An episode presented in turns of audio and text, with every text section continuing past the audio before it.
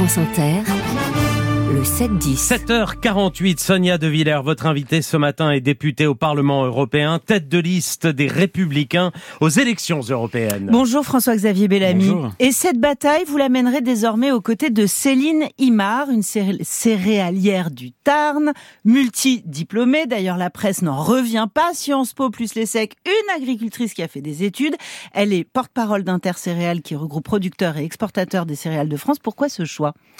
Ce choix parce que d'abord Parce qu'elle a des diplômes parce qu'elle est euh, parce qu'elle est agricultrice et c'est vrai que c'est fascinant de voir à quel point certains semblent considérer que c'est impossible euh, d'être euh, de la ruralité, de faire vivre notre agriculture et d'avoir euh, ce talent extraordinaire. Et pourtant elle est à l'image de l'agriculture française, une agriculture qui souffre aujourd'hui, une agriculture qui crie sa colère. Et elle a fait partie de ceux qui disaient la gravité de la situation de notre monde agricole. Et en même temps une agriculture fière d'elle-même, fière de ce qu'elle produit, fière de servir la vie des citoyens dans notre pays.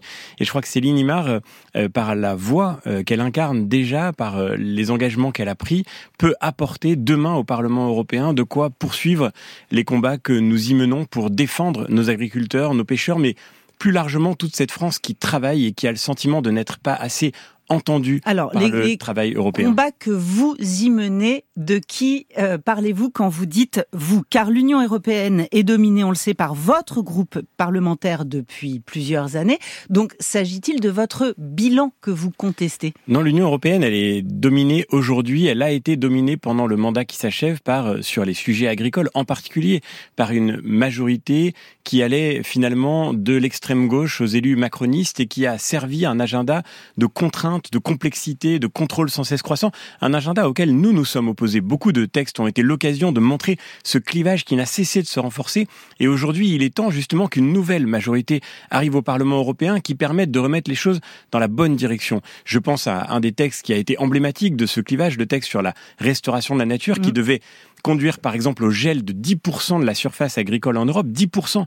Il faut que tout le monde comprenne bien que ce texte organisait la décroissance de la production alimentaire et donc l'augmentation des importations, la baisse du revenu des agriculteurs, l'augmentation des prix pour les consommateurs. C'est ça l'agenda qui était porté par des élus de gauche et aussi par les élus macronistes. Je pense à Pascal Canfin qui a porté ce texte-là. Et donc nous, nous disons aujourd'hui que sur ce texte auquel nous nous sommes opposés dès le début, eh bien, il faut apporter une réponse qui soit radicalement différente. L'environnement, aujourd'hui, c'est la responsabilité de l'Europe, pas d'abord parce qu'elle produit, mais d'abord parce qu'elle importe. Et il faut faire en sorte que l'Europe devienne le levier pour forcer les grands producteurs mondiaux à sortir de ces émissions polluantes qui Alors- aujourd'hui contribuent Alors à la crise Ursula von der. Leyen, qui a annoncé hier à Berlin sa candidature officielle à un second mandat à la tête de la Commission européenne. Vos partis appartiennent au même groupe parlementaire européen. Allez-vous la soutenir, oui ou non?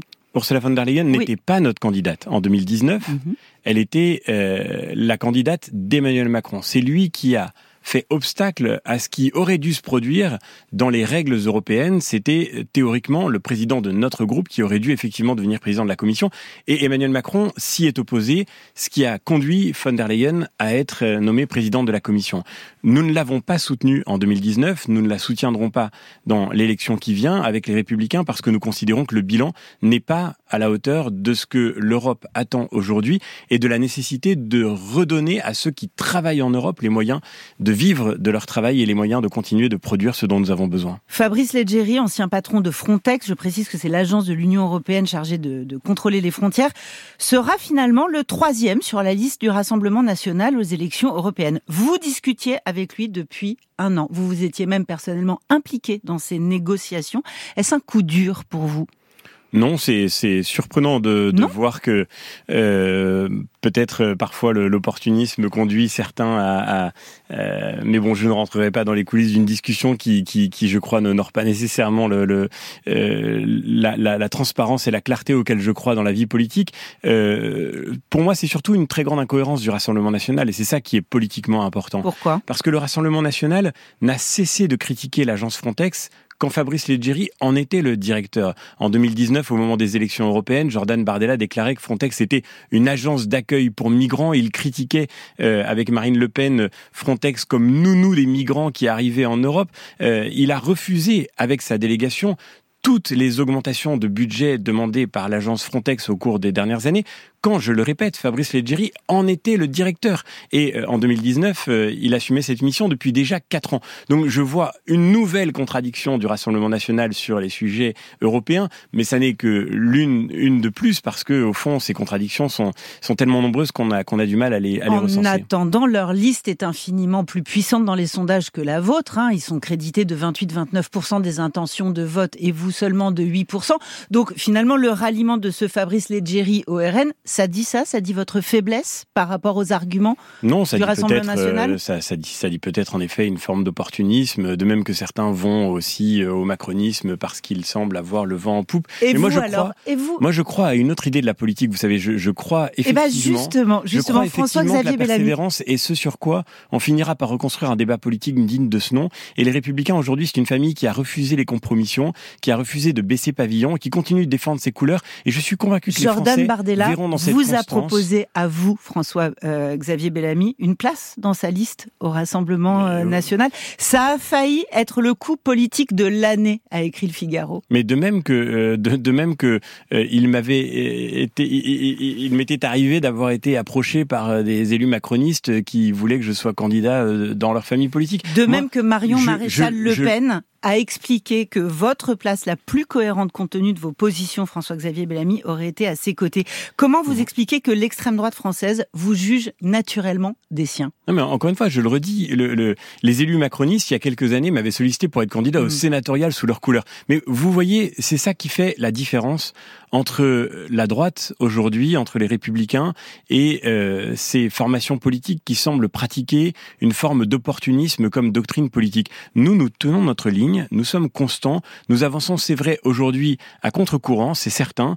Nous ne sommes pas en train de saisir le premier courant chaud sondagier pour pouvoir euh, nous élever nous-mêmes. Ce qui compte pour nous, c'est de servir des Enfin, pas idées. complètement à contre-courant de Marion Maréchal Le d'avoir- Pen et de Jordan Bardella qui pensent que Ce vous qui auriez compte pour nous, ce qui, votre place ce qui compte dans pour leur nous, c'est de défendre nos idées. Et moi-même, comme tous les élus qui sont restés fidèles à cette famille politique, nous nous présentons aujourd'hui devant les Français avec la clarté de cet engagement dont nous n'avons pas dérogé. Alors et je crois que ça compte en politique un peu de constance et de transparence. François-Xavier Bellamy, demain, Missak Manouchian entrera au Panthéon aux côtés de sa femme Mélinée. Ils étaient tous les deux des travailleurs étrangers, ils étaient tous les deux membres du Parti communiste. Que pensez-vous de ce choix?